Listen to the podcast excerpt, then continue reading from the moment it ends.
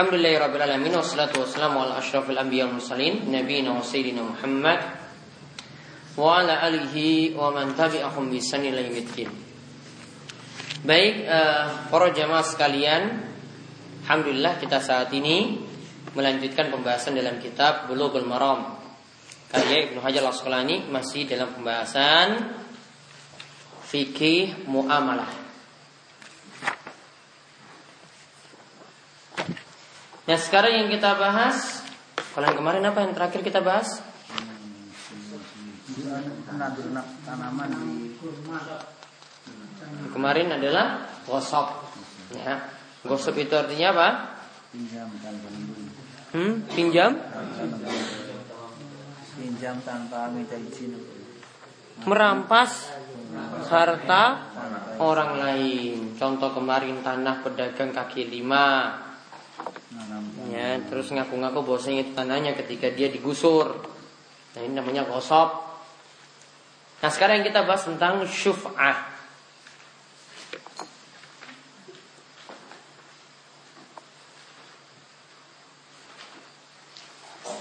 Syuf'ah itu artinya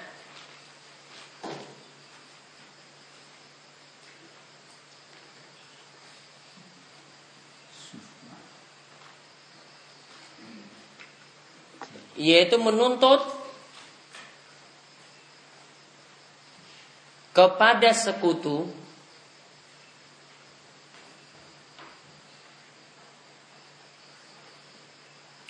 nah, menuntut kepada sekutu terhadap harta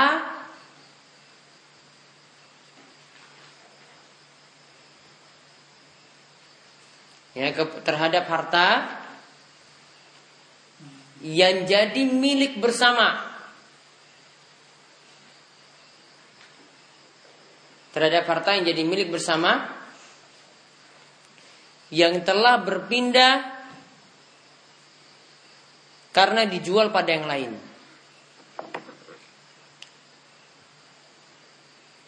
Ya, karena dijual pada yang lain.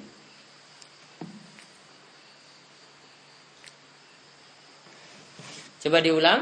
Syufa adalah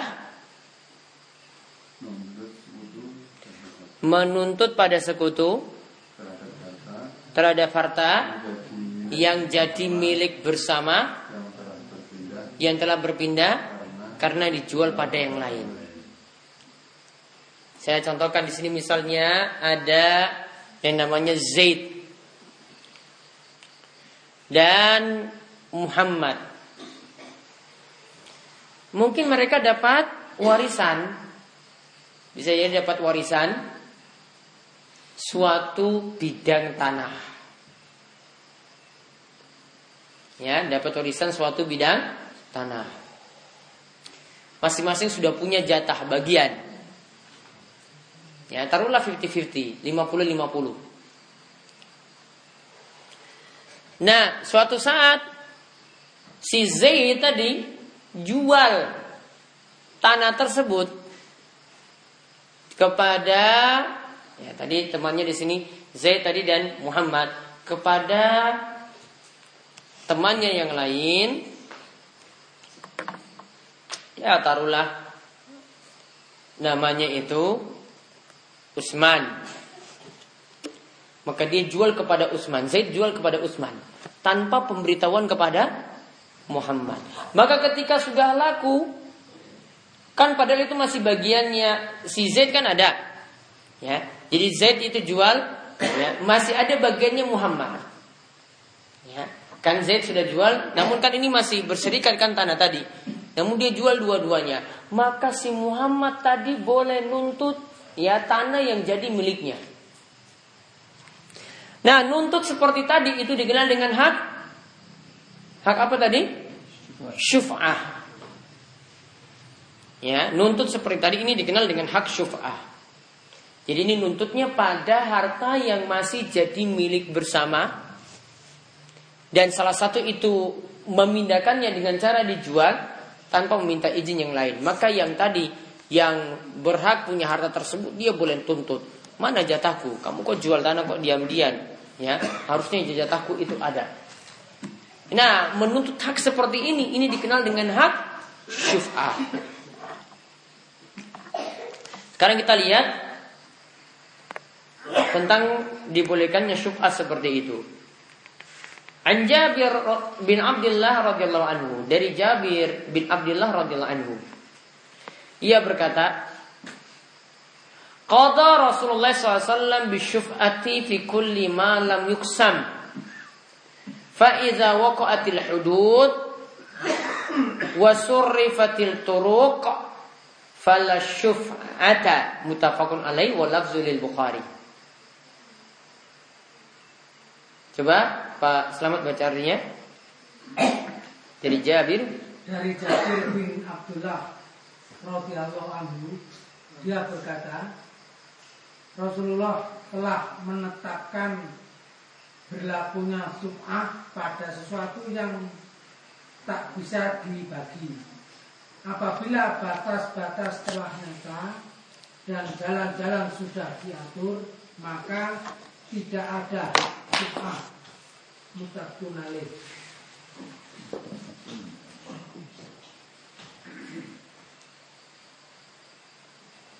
Taib. Tadi Rasulullah SAW itu katakan syuf'ah itu ada pada harta yang belum dibagi. Ya, pada harta yang apa? Belum dibagi.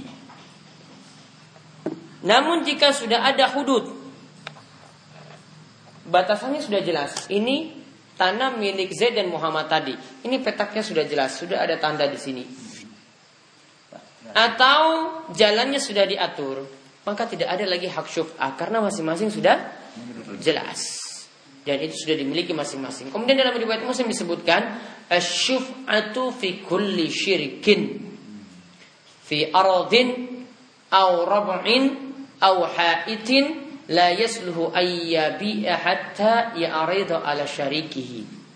Qala Tahawi wa fi riwayatin Tahawi qala Nabi sallallahu alaihi wasallam bi syuf'ati fi kulli syai'in wa rijaluhu siqat. Pak Selamat coba baca. Dalam riwayat Muslim dari riwayat Muslim, sumah itu untuk tiap-tiap persekutuan tanah, kampung dan tanah terus kampung, tanah, kampung dan kebun. Tidak boleh layak dalam sebagian riwayat tidak halal menjualnya hingga ditawarkan pada teman sekutunya. Dalam riwayat Dalam riwayat tidak halal menjualnya hingga ditawarkan pada teman sekutunya. Baik. Dalam riwayat Tohawi Nabi SAW menetapkan syuf'ah pada segala sesuatu. Baik. Dan perawinya perawi yang sikap. Faedah yang bisa kita ambil dari hadis ini yang pertama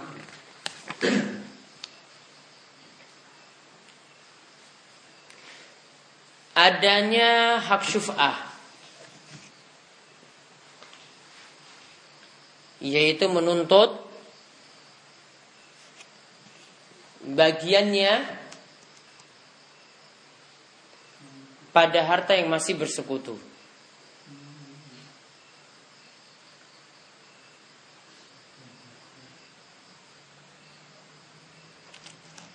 Bahkan suf'a boleh lebih dari dua orang. Bahkan menuntut hak suf'a itu boleh lebih dari dua orang. Misalnya kepemilikannya sini ada lima orang boleh.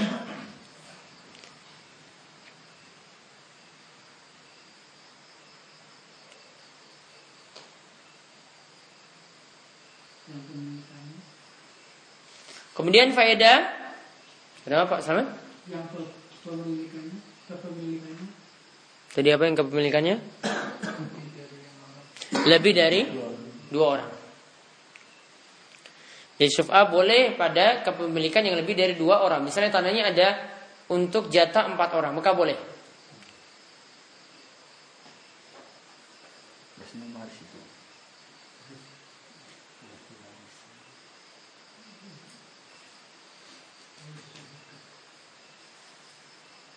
Kemudian faedah yang kedua, hak syuf'ah itu berlaku pada setiap benda yang bersekutu di dalamnya.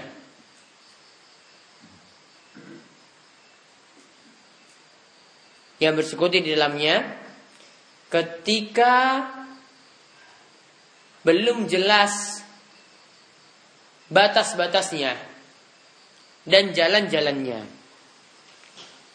Ketika belum jelas batas-batasnya dan juga jalan-jalannya.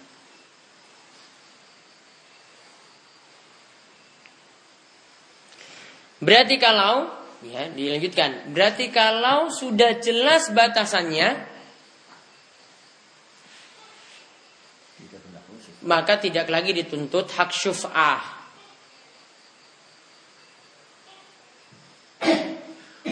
Maka tidak lagi dituntut hak syuf'ah.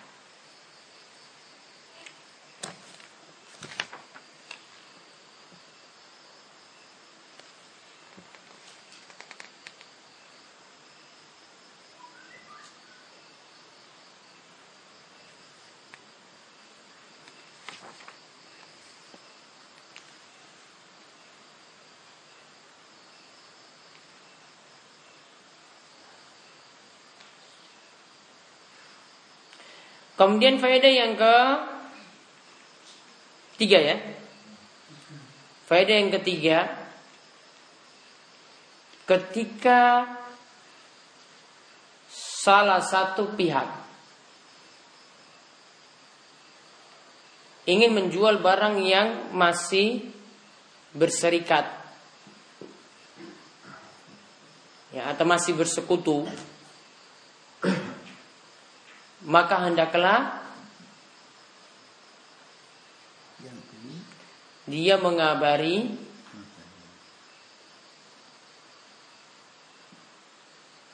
pada teman sekutunya.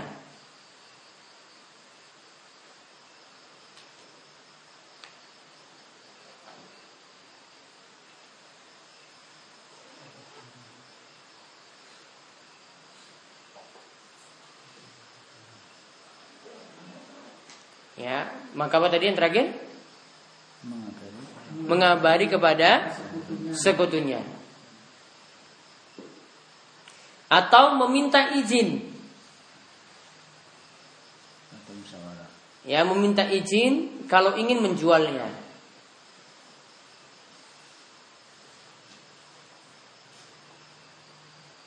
Titik.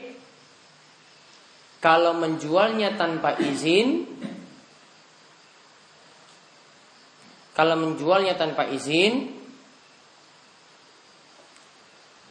maka sekutunya masih memiliki bagian.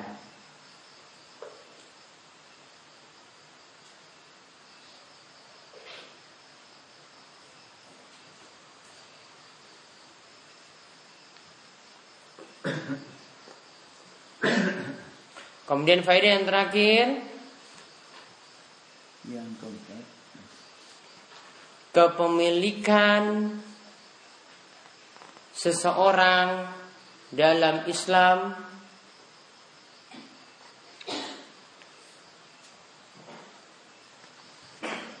ya masih atau sangat-sangat diperhatikan.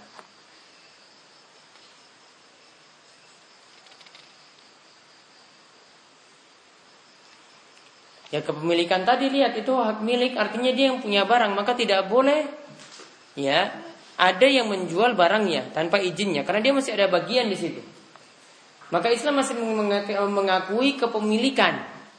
Maka berarti boleh memanfaatkan milik orang lain itu harus dengan izin. Ya kalau tanpa izin nggak boleh. Maka ini misalnya berlaku kalau untuk zaman ini ya memakai barang bajakan. Ya memakai barang bajakan itu ada izin atau tidak? Tidak. Termasuk juga memakai merek orang lain buat produk walaupun itu KW.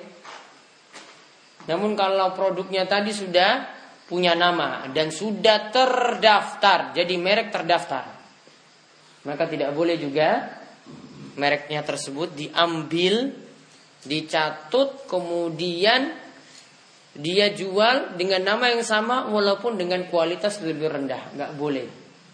Karena barang tadi sudah bermerek. Misalnya, ya ada sepatu, sepatunya sudah terkenal, ya Lalu dia buat ya sepatu yang mereknya juga sama. Dibuat bentuk yang sama pula, namun kualitasnya kualitas KW. Dia jual juga kualitas KW, dia bilang ini ini barang bukan asli, ini kualitas KW. Tetap tidak boleh. Karena apa? Pelanggaran dalam masalah merek. Ini dalam masalah kepemilikan. Seperti itu juga tidak dibolehkan. Kemudian Tambahan lagi, hadis ini memperhatikan hak tetangga. Ya, hadis ini memperhatikan hak tetangga. Karena ketika dia ingin menjual barangnya tadi, dia minta izin dulu kepada yang serikat dengannya. Artinya yang tetangganya sama-sama punya barang tadi. Maka orang yang lebih dekat yang dia perhatikan. Maka semakin dekat ya kita dengan tetangga kita, maka hak kepada dia itu semakin besar daripada orang yang jauh. Nah nanti kaitannya dengan masalah tetangga nanti insya Allah kita bahas pada pertemuan berikutnya. Bismillah. Ada yang ingin tanyakan monggo? Tanya Ustaz, yang pertama itu masalah itu yang nomor 78 tentang kalau orang yang ingin mempertahankan al-haq justru malah dituduh mau mengubah agama. Itu kalau zaman dulu dengan sekarang sepertinya beda Ustaz.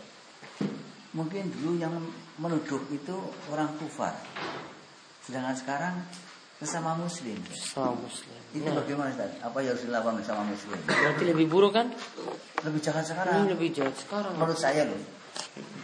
Ya intinya wong muslimnya nuduh ya mewarisi sifat-sifat jahiliyah.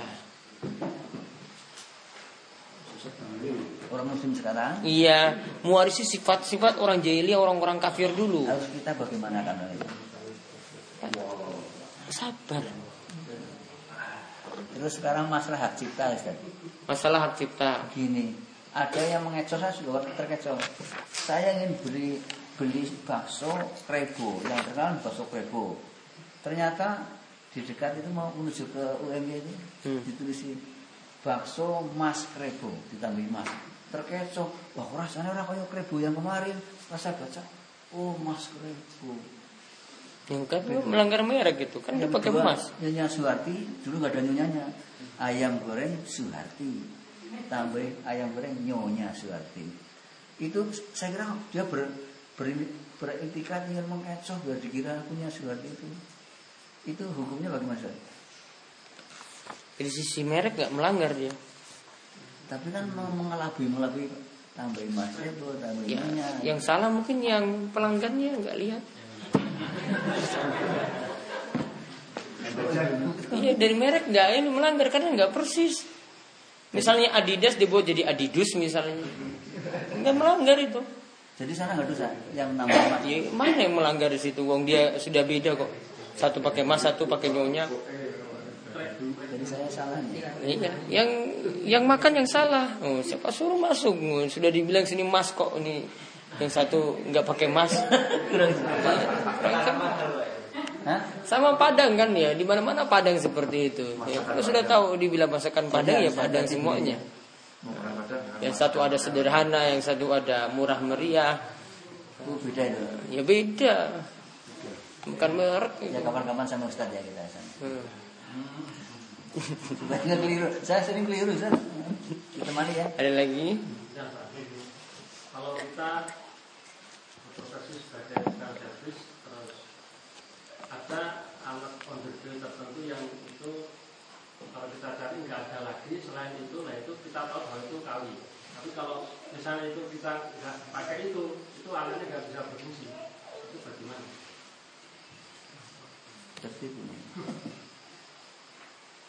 Antara orang yang kalau di hukum Indonesia orang yang membuat itu yang kena denda yang besar. Dia kena hukuman yang besar dibandingkan orang yang cuma menjualkan. Intinya orang yang menjualkan juga masalah karena dukung dalam masalah masalah pelanggaran tadi. Namun orang yang membuat barang KW tadi hukumannya lebih berat.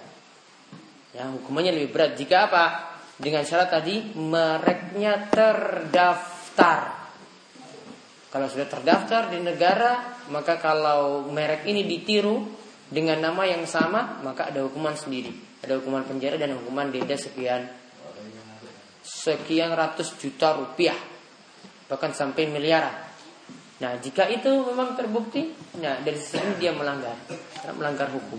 Nah itu posisi kita bukan sebagai penjual tapi pembeli. Ya itu kalau misalnya kita nggak beli itu nanti nggak bisa hidup ya sudah beli. Ya yang buat itu yang masalah. Hmm, karena dia melanggar merek. Ada lagi? Yang dua yang dibaca di malam. Allahumma jannibnil yang bukan yang aloma iman nafian aloma iman nafian melakukan korban dua amalan kekobalan terus ada aloma A'inni.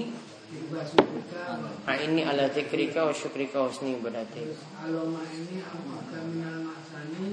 Minal ma'thami wal maghram. Ini dibaca pada saat yang mana itu? Setelah salam atau di tahiyat setelah tahiyat akhir sebelum salam. Tiga-tiganya itu Iya. Kalau sholat jamaah ya nggak sempat ya nanti sholat sunnah. Sholat jamaah kan harus ikuti imam imam salamnya kita juga salam. Kalau yang kalau imam apa yang itu kan dikhususkan untuk. Iya itu setelah setelah setelah salam. Setelah salam itu. Iya. Tapi sebelum astagfirullah astagfirullah itu itu dulu kan? Terakhir aja.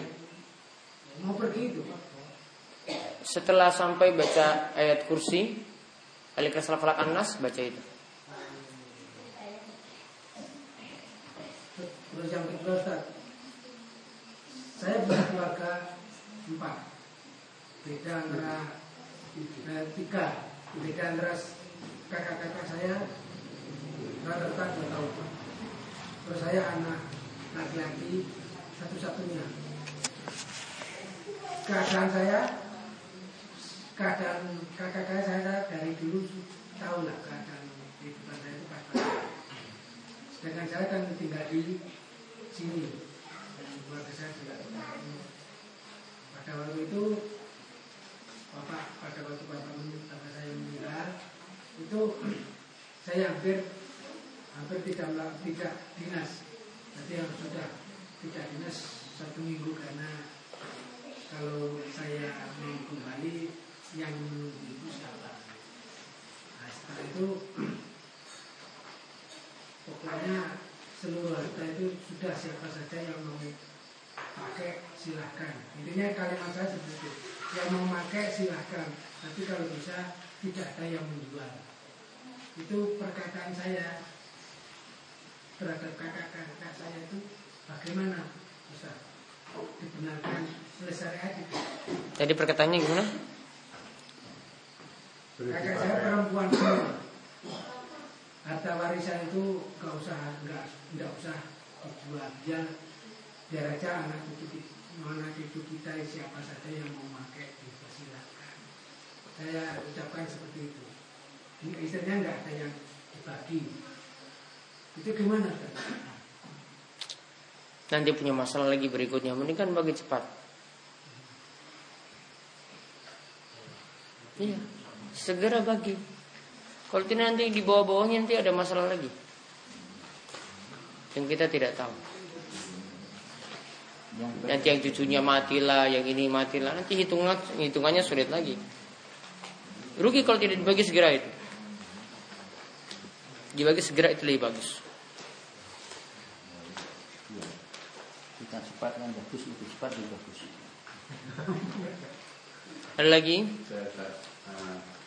Mengenai bacaan apa habis sholat tadi Pak Ramli menunjukkan itu apa yang eh, pernah wah apa yang pernah saya terima itu eh, pertama menjadi membaca Allahumma lamanya lima Asaita malamu saya Guna mana Ala yang sama Terus selanjutnya Itu apa ada bacaan-bacaan yang lain?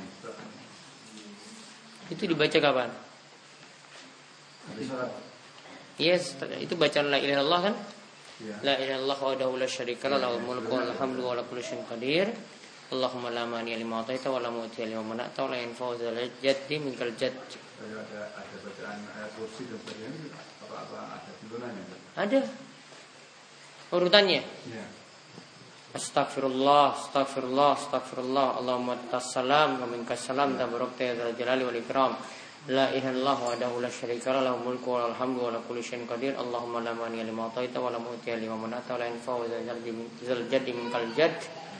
Kemudian la ilaha illallah wahdahu la syarika lahul mulku wa lahul hamdu wa la kulli syai'in qadir. La ilaha illallah wa la na'budu illa iyyah lahu ni'ma wa lahu fadlu wa lahu sana'ul hasan.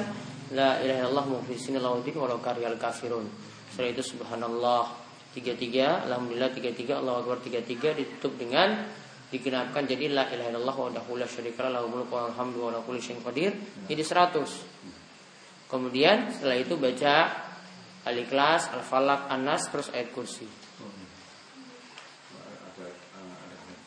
Ada, Kamu belum pernah dapat buku zikir pagi petang ya? Kalau yang tambahan 10 kali la ilaha illallah wa Yuhi wa yumit. itu Doif hadisnya. itu setiap selesai Sholat. Doif hadisnya. Doif. Do Bukan 10 kali, 100 kali enggak 10 kali. 10 kali. Yuhi wa yumit kan? Iya. Doif. Ada di Sunan Muslim tapi doif. Belum Ustaz yang kecil itu. Oh Nanti iya. nggak usah baca itu. Ya tunggu ini, Enggak apa-apa. tunggu verse re- ini rilisnya nanti belum. Bukan Ustaz itu maksudnya 10 kali untuk itu apa yang 10 kali? 10 kali bar sholat Lah iya yang itu yang 10 kali apa? Apa kedua-duanya yang 100 kali juga? 100 kali itu pagi itu yang dibaca satu hari. Ini yang ada kalimat yuhyi wa yumit. Oh iya yang yang Nah, itu. tambahan itu jariah itu. Ya. iya, tadi baru tadi kok. Iya tadi ya. Ya intinya hadisnya doif. Kalau maghrib subuh itu kan baca itu. Hah? Iya maghrib subuh ya hadisnya doif. Berarti nggak usah dibaca. ya? Nggak usah. Iya di Muslim. itu tulisan yang berkata jawab itu itu juga itu. ya. Enggak usah jadi kayaknya enggak itu.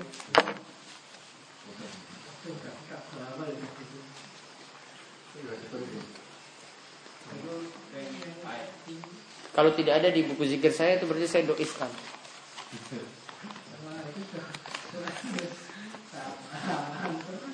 Ada lagi?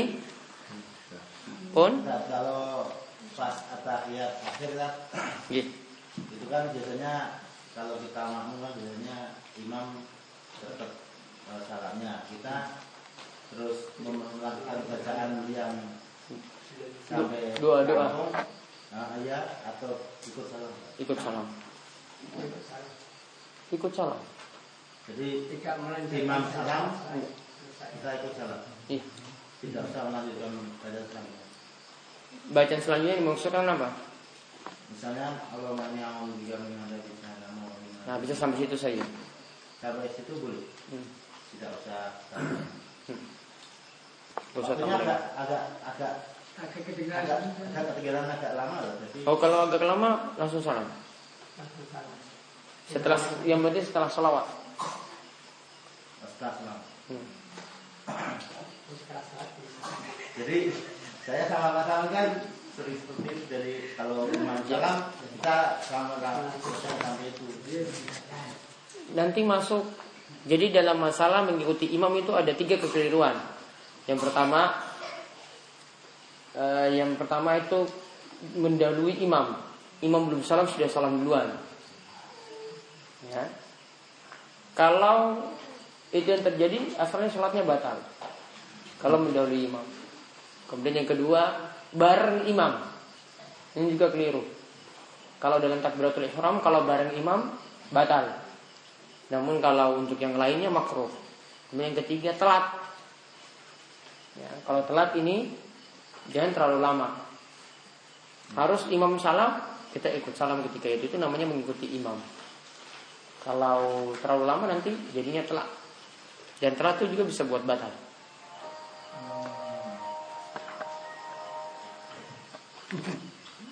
Jadi kadang, kadang kan maksudnya Iya makanya perbanyak doanya dalam sholat sunnah.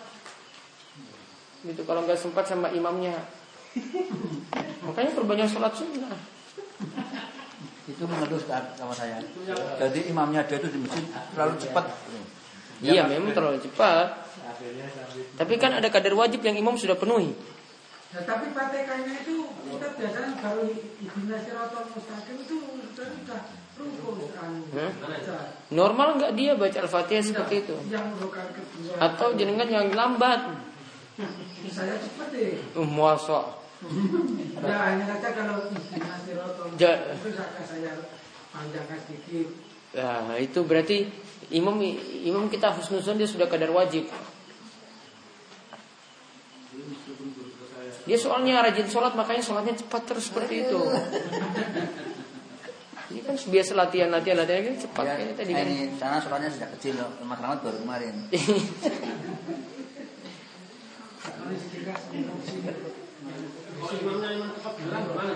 Hah? Kita eh, gerakannya tetap normal. Tidak usah ikuti imam. Salahnya imam, salahnya imam, salahnya makmum tidak salahnya imam. Satu lagi boleh. Hmm. Iya, monggo. Ini masalah sikap. Hmm. Besok di sebenarnya tiga bulan yang lalu, empat bulan yang lalu, ya. empat bulan yang lalu itu ada jamur di masjid depan halaman rumah saya. Saya bantu lah, saya siapkan tempat terpusat. Jamur apa? Jamaah Masjid Rasul yang Oh. biasa Ikan bagus muji Rasul. yang jahit setelah dapat saya. Nah itu Masa muji Rasul nggak boleh? tiba-tiba kemarin undangan. Nah. Padahal itu kalau satu tahun aja belum tentu gilirannya di tempat masjid kita. Terus saya nggak datang. Kemudian Jadi muji Rasul nggak boleh gitu? ya pakai. Oh pakai itu yang ngomong bilang kayak gitu acaranya. Ya, acaranya Bilang cuma muji Rasul nggak boleh nanti mereka marah. banyak itu. Hmm. Itu Nah terus saya nggak datang. Nah, pokoknya kemarin kesepakatan saya dan anak dan istri saya sudah namanya kita biasa nyapu ya nyapu, kita biasa kerja bakti kerja bakti. Terus bersih bersih kita rumah ya bersih bersih. Pokoknya nanti nggak datang. Padahal di dalam rumah. Sikap yang akan saya tunjukkan seperti itu gimana Ustaz? Sikap saya. Saya tidak menghadiri karena kemarin sudah tahu kondisinya hanya seperti itu. Nah, terus yang besok ini sengaja saya pokoknya tidak mau tidak datang. Tapi masalah membersihkan sekitaran sekitar masjid itu biasa kerja saya dengan itu saya. Jadi saya tidak mau menghadiri. Itu gimana Ustaz? Kalau ada kajian saya juga akan kajian. Kalau ada di rumah saya juga di rumah. Kalau pas saya piket juga akan piket. Ya sudah bersih bersih saja setelah itu pergi dari situ.